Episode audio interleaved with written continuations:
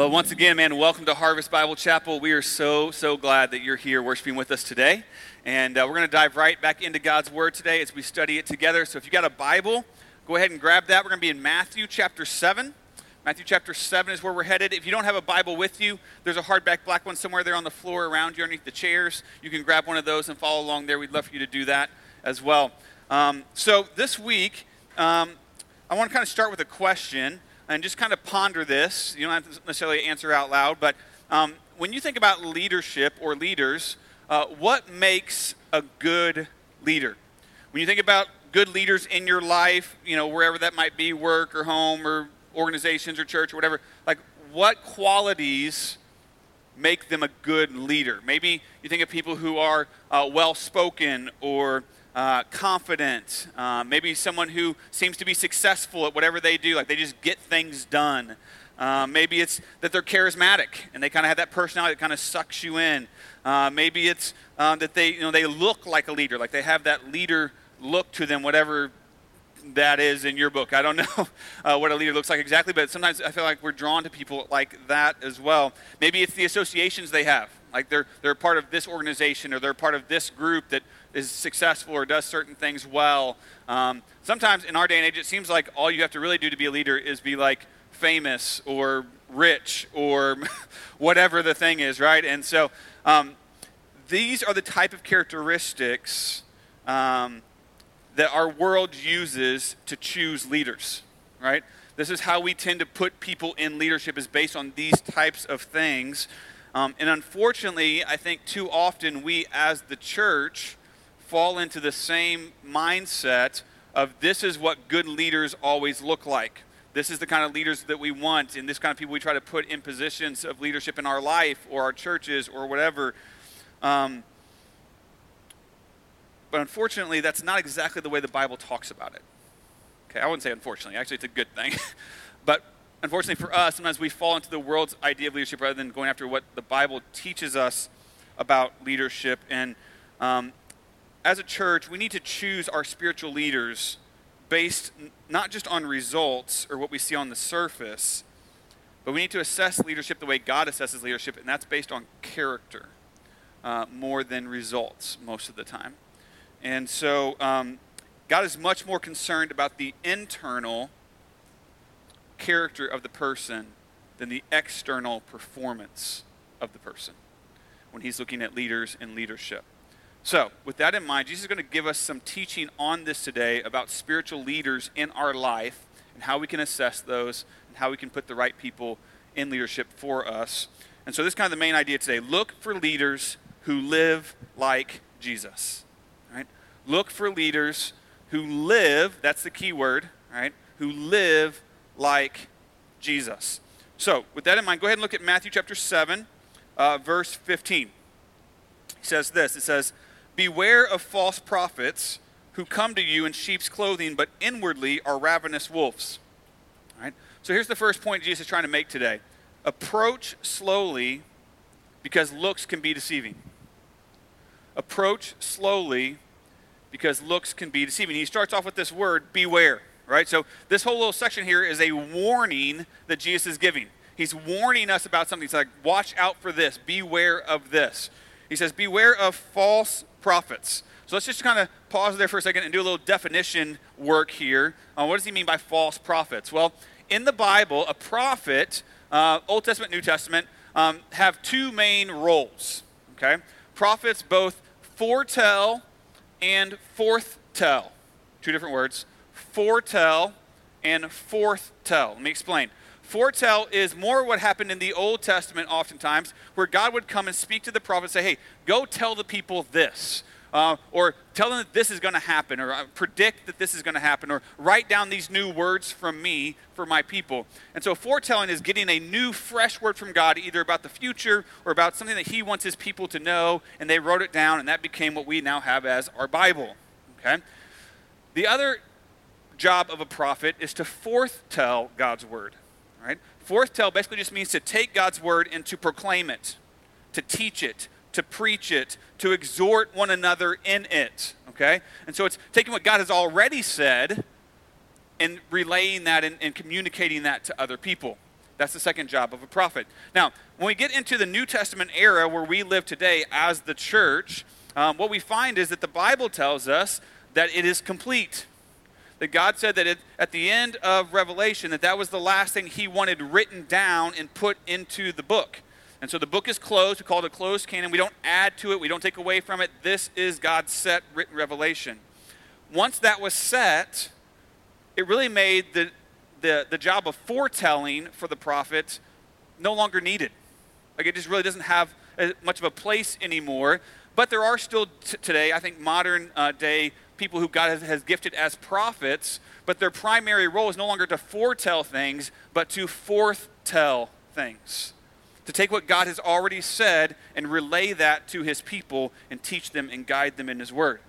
Okay? So there still are prophets today, but here Jesus is talking about false prophets.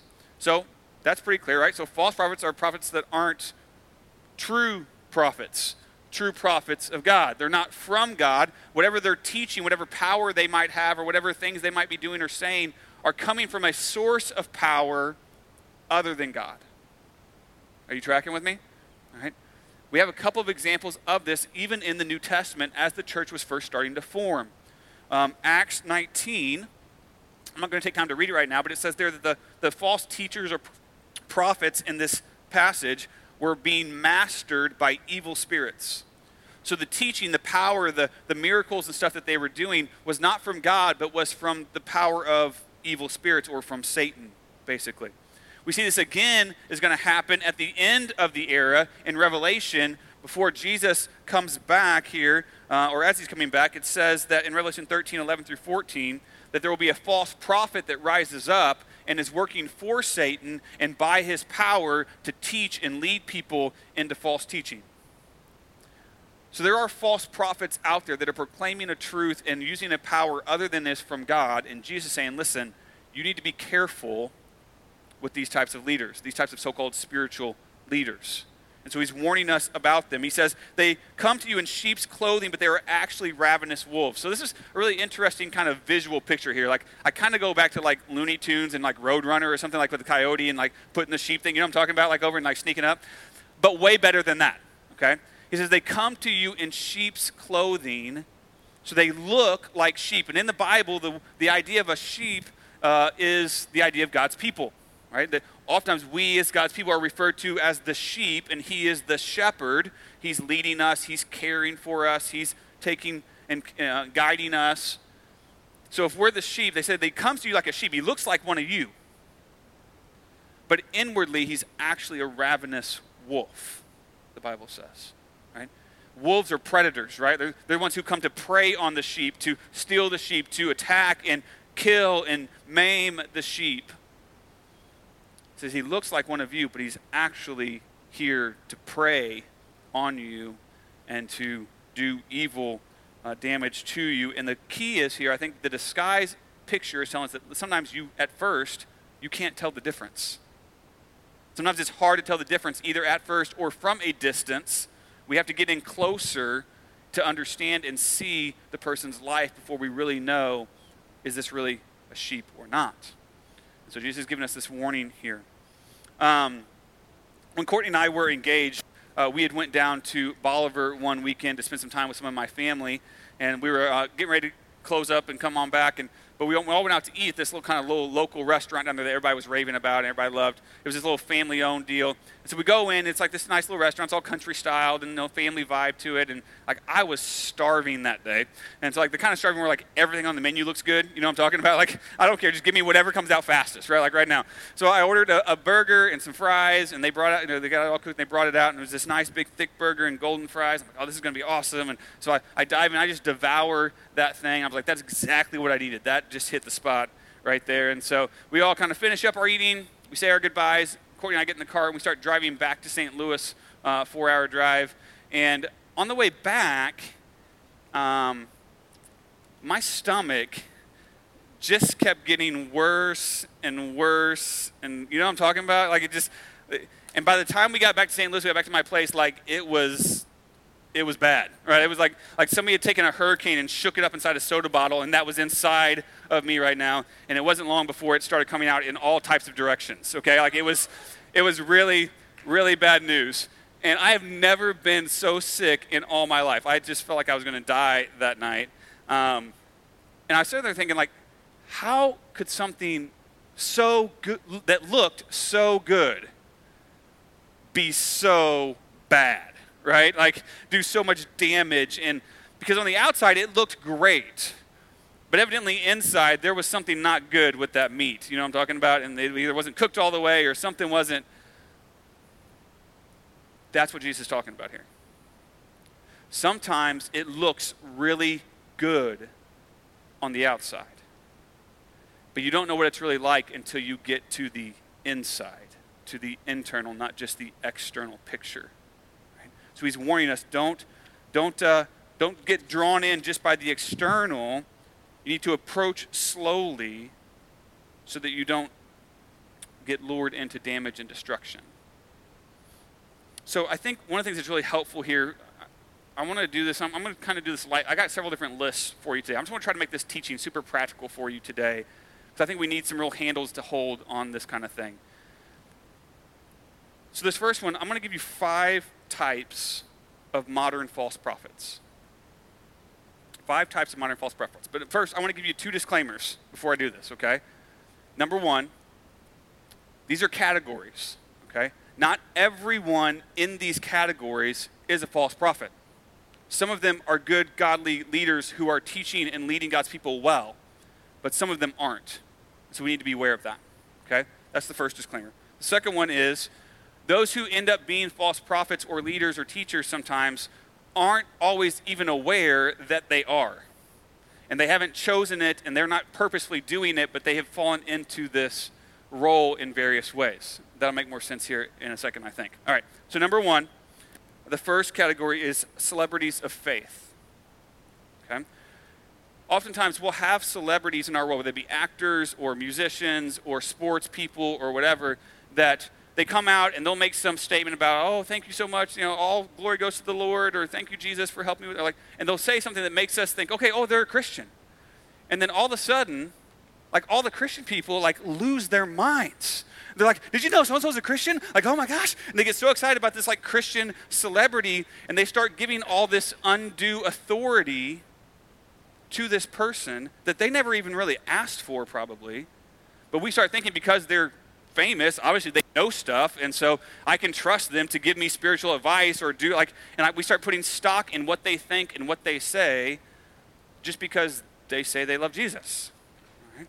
So be careful that we don't put them in places where they're not really wanting or supposed to be.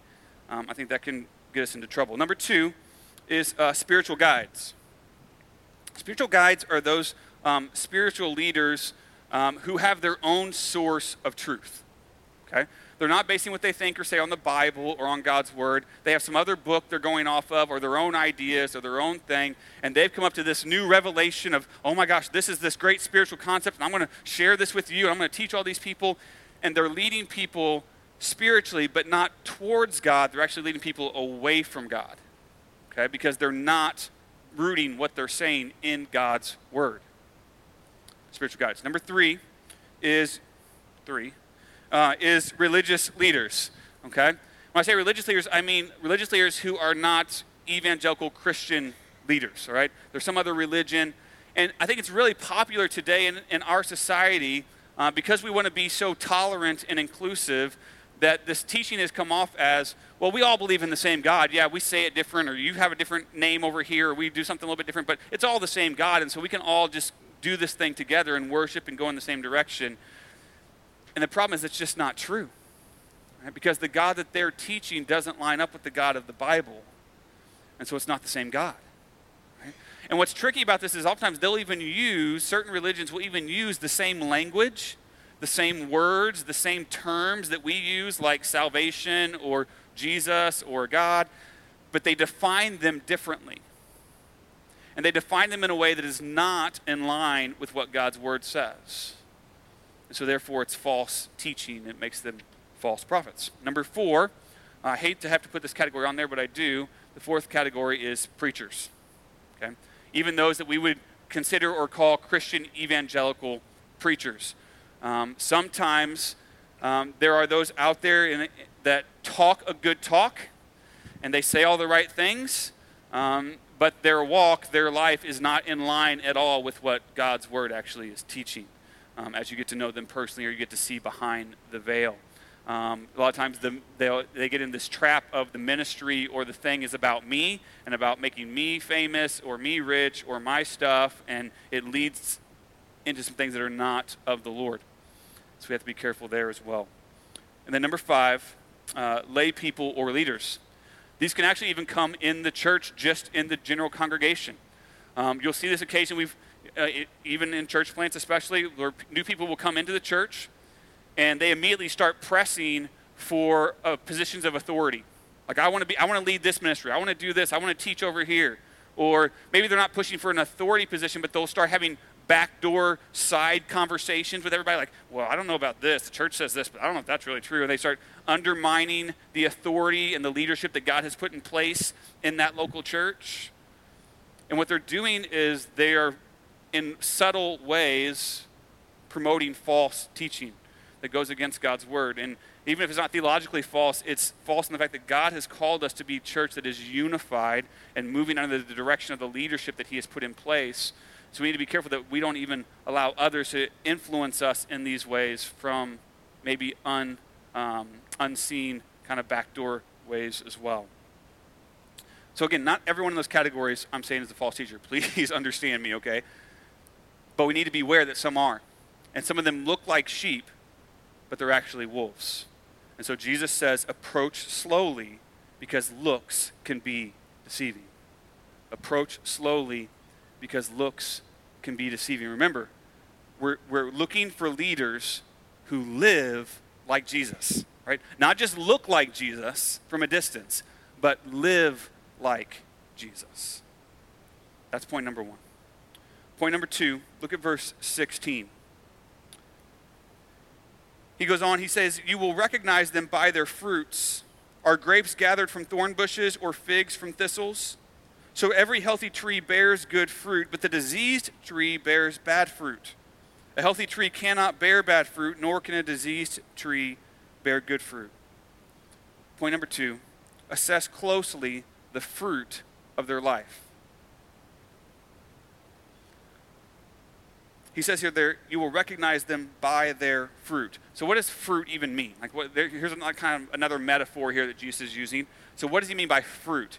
Fruit is the external evidence of an internal life. Okay, fruit is the external evidence, the behaviors, the actions, the speech, all the stuff that we can see of what's going on inside the heart over time, you can fake that kind of stuff for a while, right? You can fake behaviors, you can fake things for a while, but eventually, if you're around someone enough, their true character, their true heart is going to come out in the fruit of their life. And all the spouses said, Amen. Right? Like, okay? So, like, when you're around somebody more and all the time you see them when nobody else sees them, you see things that come out that really shows who they are and what they're all about. And so, just like real fruit in the world, spiritual fruit takes time. It takes time to grow and it takes time to show to others, right? You're not always going to be able to see it right off the bat. It's going to take some time of being with that person and around that person to see who they are and what they're really all about. So he says here, you'll recognize them by their fruit, and then he gives us kind of two guides to evaluate fruit in spiritual leaders. The first is the type of fruit. Right? He says, you don't get grapes from thorn bushes and figs from whatever. You, you get grapes from vines and figs from whatever figs grow on. I don't know. Okay, so like you get whatever the plant is, that's the type of fruit it produces. That's his point. If they're really a Christian, if they're really following Christ, guess what? They're going to produce Christ like fruit. That's the type of fruit they're going to produce. If they're not producing that type of fruit, then we need to be careful. He doesn't just talk about the type, though, he also talks about the quality of the fruit. He goes on to say, you don't get good fruit from bad trees and bad tree, fruit from good trees, right? You get good fruit from good trees. So he's saying, don't just measure the results, don't just measure is there fruit, but what kind of fruit? Is it good fruit or bad fruit? Look at the quality, not just the quantity of the fruit. Don't get hung up on just the numbers of the ministry or the people or the organization, but look at what is happening in the heart and in the lives of those that are involved. He goes on just to make it really clear. He says, Listen, you cannot get good fruit from bad trees and bad trees from bad fruit from good trees. You can't produce fruit, not long term, outside of the true heart and character of the person. You can't fake it for very long. That's what Jesus is saying. I think he's also making a point here that there is no middle ground. notice he didn't, he didn't be like, there's good fruit and there's bad fruit, and then there's like the, the middle ground, like day old produce at the grocery store fruit. Like there's not like a middle, like half good, half bad fruit. There's good and there's bad. You're either with Jesus and you're making good fruit, or you're not with Jesus and you're making bad fruit. You got to pick a side. It's one or the other. There's no middle ground here. So, if we're called here to test the fruit and to examine the fruit of spiritual leaders, how do we do that? Right? Thankfully, the Bible gives us three specific ways to test the fruit of spiritual leaders that, again, I think is really practical and helpful. So the first test is this the Christological test, is what I'm going to call it. The Christological test, which basically just means um, that we're looking to see Jesus in them. Right? Here's what 1 John 4 1 through 3 says It says, Beloved, do not believe every spirit, but test the spirits to see whether they are from God. For many false prophets have gone out into the world. By this you know the Spirit of God. Right here, here's the test. This is how you know. Every spirit that confesses that Jesus Christ has come in the flesh is from God. And every spirit that does not confess Jesus is not from God. This is the spirit of the Antichrist, which you have heard was coming and now is in the world already. So he says, here's the first test Do they believe in Jesus? Right? Do they say that Jesus was God, that he came from heaven to live a perfect life, to die uh, a sinner's death on the cross, in our place for our sin? Do they say that salvation is the only comes through him? Not through any other source, not through any other way, but it comes through Jesus alone. Do they say that he rose back from dead and that he is now God reigning over all of life and that we are submitted to him? Do they say that with their words? And more importantly, do they say that with their life? Do they profess and follow Jesus? That's the first test. And if you don't have that yet, if you haven't yet put your faith in Jesus Christ, that's the first step before you can even step into everything the Bible has for us and teaches us, right? It's not just about living a good life. It's about following and giving ourselves over to a good Savior. So the first test is do they profess and teach Jesus? The second test is the theological test. The theological test comes from Deuteronomy 13, 1 through 3. It says this If a prophet or a dreamer of dreams arises among you and gives you a sign or a wonder, and that sign or wonder that, te- that he tells you comes to pass. So he's saying basically like if somebody comes and does like a supernatural thing, like a miracle or some like a miraculous thing, and you're like, wow, man, look at their power. They must be from God, right? He says, if they do that, and then if he says, let us go after other gods which you have not known, and let us serve them. You shall not listen to the words of that prophet or that dreamer of dreams, for the Lord your God is testing you to know whether you love the Lord your God with all your heart and with all your soul. This test basically says this impressive results do not necessarily prove the presence of God. This is really important in our day and age where there's all kinds of pictures and videos and stuff of, of different men and women doing all these impressive healing things and, and prediction things and all this kind of stuff. Impressive results do not necessarily prove the presence of God. If after they do the magical thing or the supernatural thing or the miraculous thing, if after they do that they're like, look, look how awesome that is. Come, follow me. Give me your money. Give me your attention. Give me your praise. That's a problem If they do the miraculous thing and they're like, look, look how awesome it is. Now, you know who did that? He did. Give the glory to God. Give praise to Him. Follow Jesus. This is all about Him. It's not about me, it's about Him. That's what we're looking for. When I make the power about me and my ministry and my world and my money and my whatever, my fame, that's not, because now I'm making a God out of something that's not a God. The third test is the ethical test. Jeremiah 23, 9 through 15. I'm not going to read all of that, but this section of Scripture goes through and starts talking about how all these different prophets uh, were sinning and we're doing all these things against God and against God's word. And then it ends in verse 15 with this it says, Therefore, thus says the Lord of hosts concerning the prophets Behold, I will feed them with bitter food and give them poisoned water to drink. For from the prophets of Jerusalem, ungodliness has gone out into all the land. God's leaders have Christ like character. Not just charisma, not just confidence, not just competence. They have Christ like character. They live godly lives, not by their own power, okay? They're not perfect. They're not going to do everything right all the time. They're still going to sin and mess up. But when they do, they repent and they come back and they get their hearts right and they follow after Jesus. This test right here is the hardest test because it's the longest test. It takes time to show, and because it's the closest test. You have to be in close relationship with someone to really know where they're at in terms of their character and their heart and how they're dealing with sin in their life for us to really test the fruit of a spiritual leader, godly leaders have to pass all three tests. Right? It's not like pick one of the three, it's all three.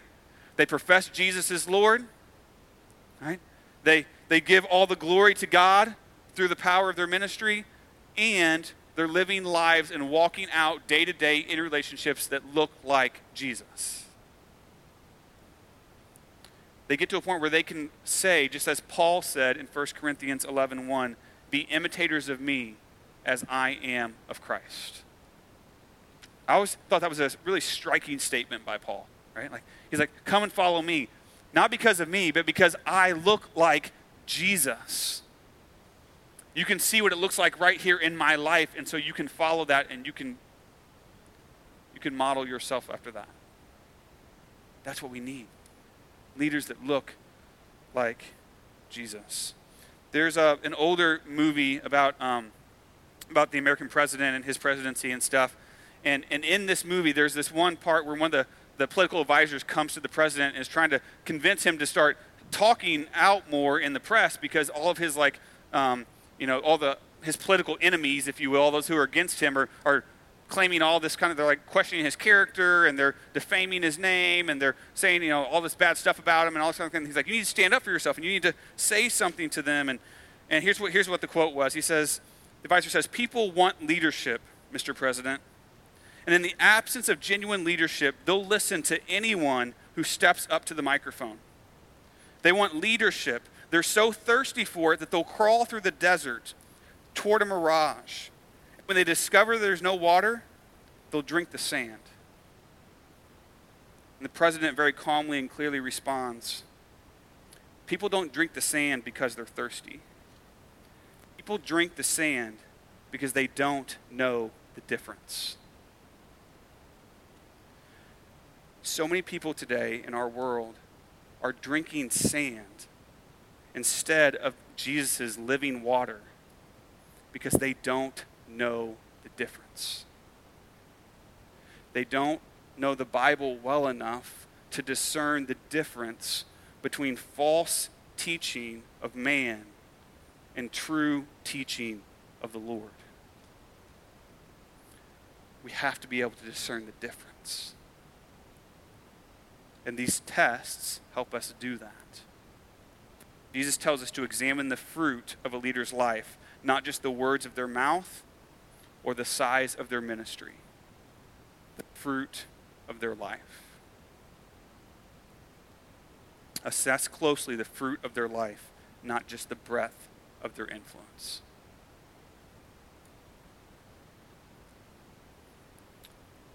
We're looking for leaders who live like Jesus. Not just look like Jesus, not just talk like Jesus, but live like Jesus.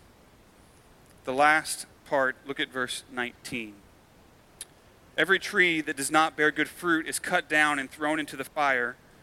Thus you will recognize their fruits. Last point this morning, point number three. Avoid carefully to bear good fruit for God's glory. Avoid carefully to bear good fruit for God's glory. Jesus says here again, he says, every tree, right?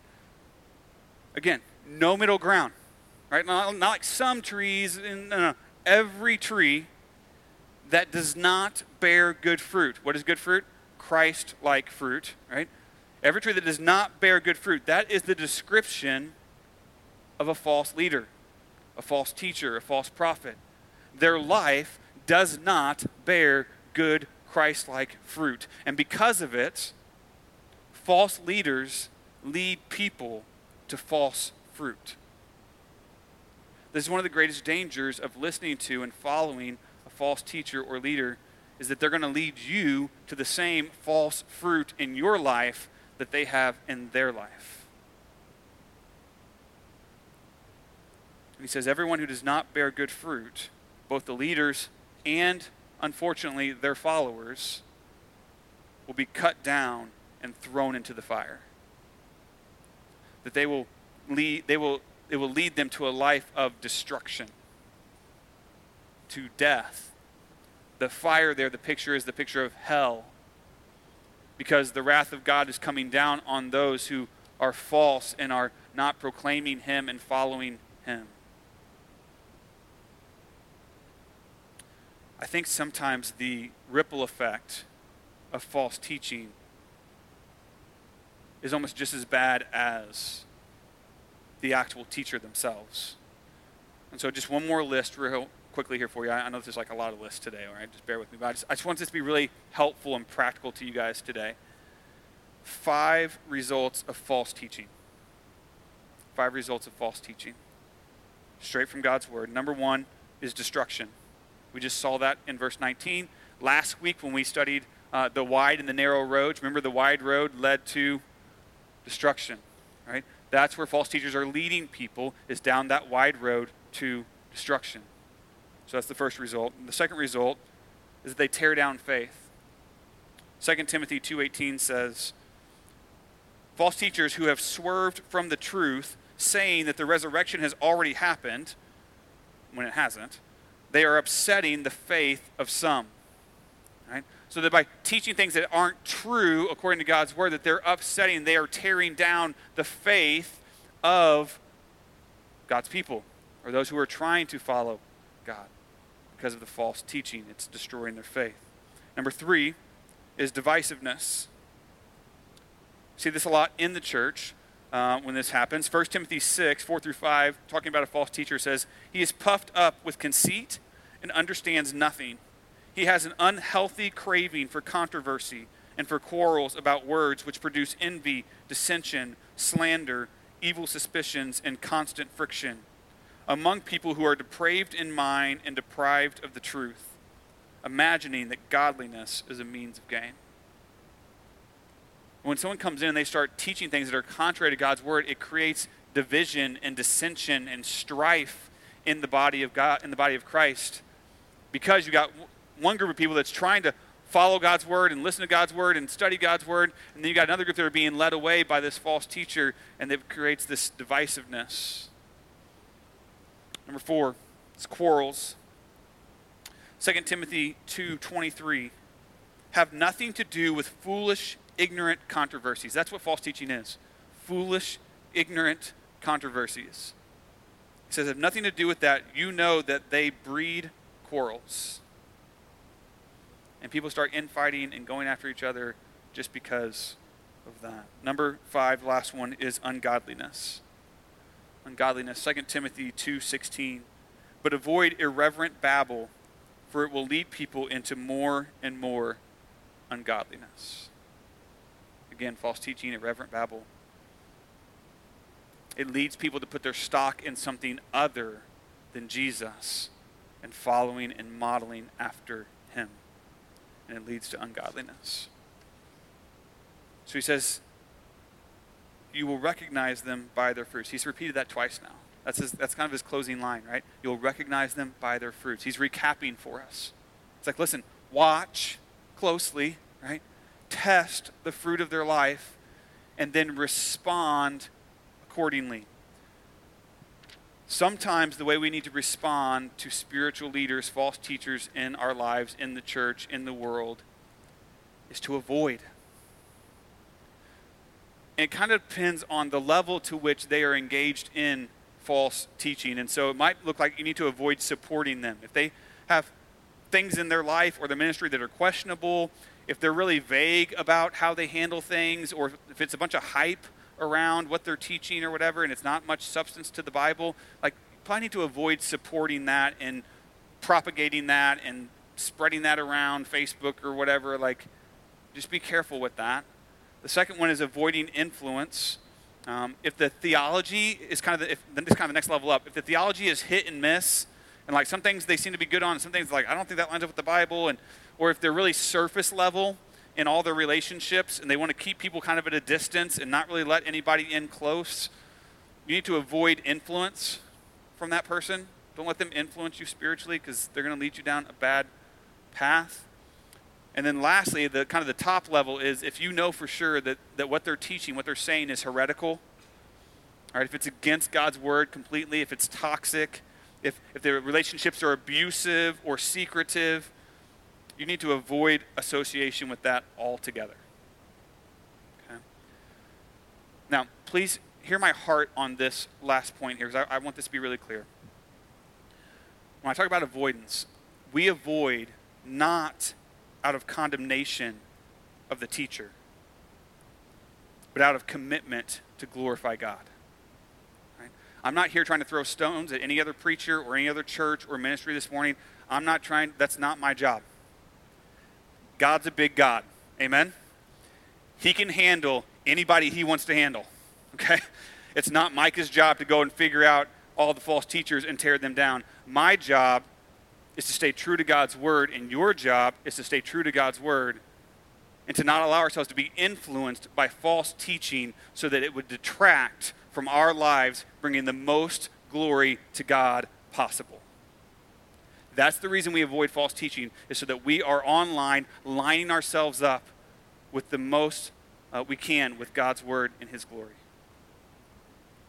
I remember when I was young, I was kind of first getting into ministry and I was um, starting to kind of really grow my faith and ministry. I, I started listening to lots of different preachers and pastors and just kind of learning from them. And I remember early on there was like five guys, were like five young pastors that I really liked to listen to. They were kind of up and coming guys, and they they just kind of really speaking to the, kind of a new generation. And they had churches that were growing and looked like God was blessing their ministries. And I'm like, yeah, this is awesome. I want to be like these guys. I want to emulate what they're doing and, and follow and, you know, learn from them. And um, however, over time, unfortunately, their, their true hearts and their true character and their true motivations started to show through. And now I'm looking back 15 years later, and, and one of them um, is, has his theology drifted further and further and further away from God's word to the point where he's no longer even a Christian pastor. He's now a spiritual guide that is doing some new age type of teaching and so on and so forth. Um, two of them uh, disqualified themselves from ministry because of ungodly character that came to light in their lives, and they actually end up losing their churches. Um, one of them, uh, the fourth one, is still leading his church, uh, but the more I see and hear coming out of his teaching, it seems like it's a lot more about him and his ministry and his fame than it is about God and God's glory, which again makes me just kind of push away a little bit. Um, one, one out of the five is still faithfully preaching the gospel and leading his church and and sure, he's had sin and he's had mistakes, and I've heard him confess those publicly. I've heard him repent of those. I've heard him grow in godliness in the midst of working in ministry rather than hiding and covering and running away from those types of things. And God's still blessing his ministry 15 years later, and they're still growing in some really great ways. And so I point all that out just, again, not to throw stones, but just to say, listen, we have to be careful who we follow. We have to be careful who we're giving spiritual influence to in our lives. If I had dug all in with some of those guys and, and, and really got in with their ministries and like, who knows what would have happened to me today? Who knows where my ministry would be, where my marriage would be, where my, where my own faith would be? Like, I don't even know. Right? It probably wouldn't have been good. But if we stay close to God's word, and we talk, and our main purpose is not following some person, but lining ourselves up, lining our lives up with people who look like Jesus so we can come to look more like Jesus, that's going to glorify God. That's going to bring him the most honor and glory and praise in our lives. No man, no woman is perfect. Right? We're all broken sinners, self included. But God gave us spiritual leaders for a reason. So we do want to follow, but we want to follow as long as they look like Jesus. And when they stop looking like Jesus, then we need to, to step away from that. Okay? Avoid carefully false leaders to bear good fruit for God's glory. Avoid carefully false leaders to bear good fruit for God's glory. Again, look for leaders who live like Jesus. So, as we kind of pull to a close here today, who are your spiritual leaders in your life? Just think about this for a second. Who are the spiritual leaders in your life?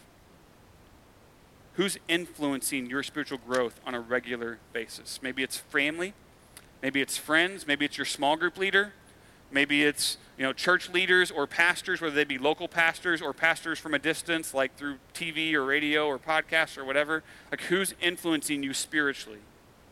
And then think about this question number two Think about how much influence they have on you versus how much you know about the fruit of their life. Okay? I'm not saying they're good or bad. I'm just saying how much influence are you giving them over your life spiritually without knowing the true fruit of what God's doing in their lives and in their character? I should give the most spiritual influence in my life to those that I can see show the most Christ like fruit. We need to be careful where we're giving our influence to. So I just want you to think about as you leave today how do I need to adjust the spiritual influences in my life to line up with those I know are showing Christ like fruit? I want you stand with me. I'm going to pray. And we're going to sing a song of response. Heavenly Father, we come to you today. We thank you, God, that, that your word is so clear, or that it is so practical for us, or that it gives us straightforward communication of this is how to do it, this is what I want done, this is how you know who the spiritual leaders are and who they aren't. Lord, help us to look to you for wisdom and discernment and guidance as you are the only all knowing, perfect God. Help us look closely and to see clearly who you have put in our lives to lead us to Jesus. And help us not to be swayed by names or numbers or popularity or flash or whatever. Lord, show us spiritual leaders who live like you and help us to follow them faithfully. Most of all, Lord, we recognize, we confess, Lord, that the leader that we need first and foremost in our lives is not a man or a woman, it's Jesus. Lead us to those who will show us Jesus. Lord, that is enough. You are enough. We want more of you today. In Christ, and we pray.